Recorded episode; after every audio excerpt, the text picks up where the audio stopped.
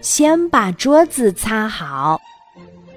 克罗克的家里并不富裕，没有课的时候，他就在一家快餐店做兼职。起初，老板安排他擦桌子，克罗克觉得这项工作无聊极了，他毫无干劲儿，当天就溜回了家。回到家后，克罗克向父亲诉苦。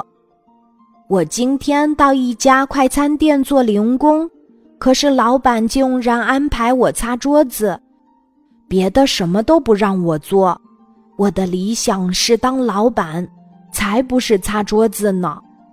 父亲听后默不作声，也没有反驳他，而是让他先将家里的桌子擦干净。擦桌子这么简单的事儿，还会有人做不好吗？克罗克拿来毛巾，在桌子上随意擦了几下，便站在一旁等父亲验收。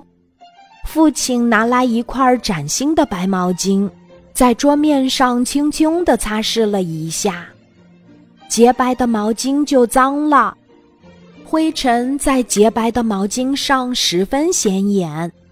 父亲指着桌子说：“孩子，你说的没错。”擦桌子真的是一件非常简单的事情，可是你看，这么简单的事情，你都没做好啊！那你到底能做好什么呢？又凭什么做老板呢？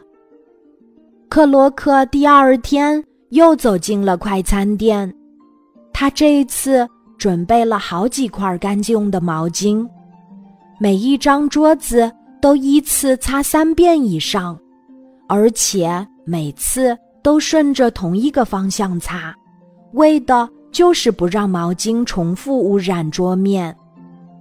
最终，克洛克得到了老板的赏识，留在了那家店里。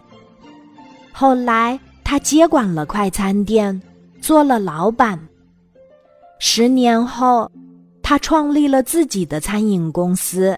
麦当劳成名之后的克罗克，经常被人问起他成功的秘诀是什么，而他总是自豪地说：“因为我有一位伟大的父亲，他教会了我怎样才能把桌子擦干净。”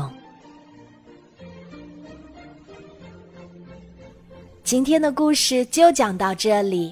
记得在喜马拉雅 APP 搜索“晚安妈妈”，每天晚上八点，我都会在喜马拉雅等你，小宝贝，睡吧，晚安。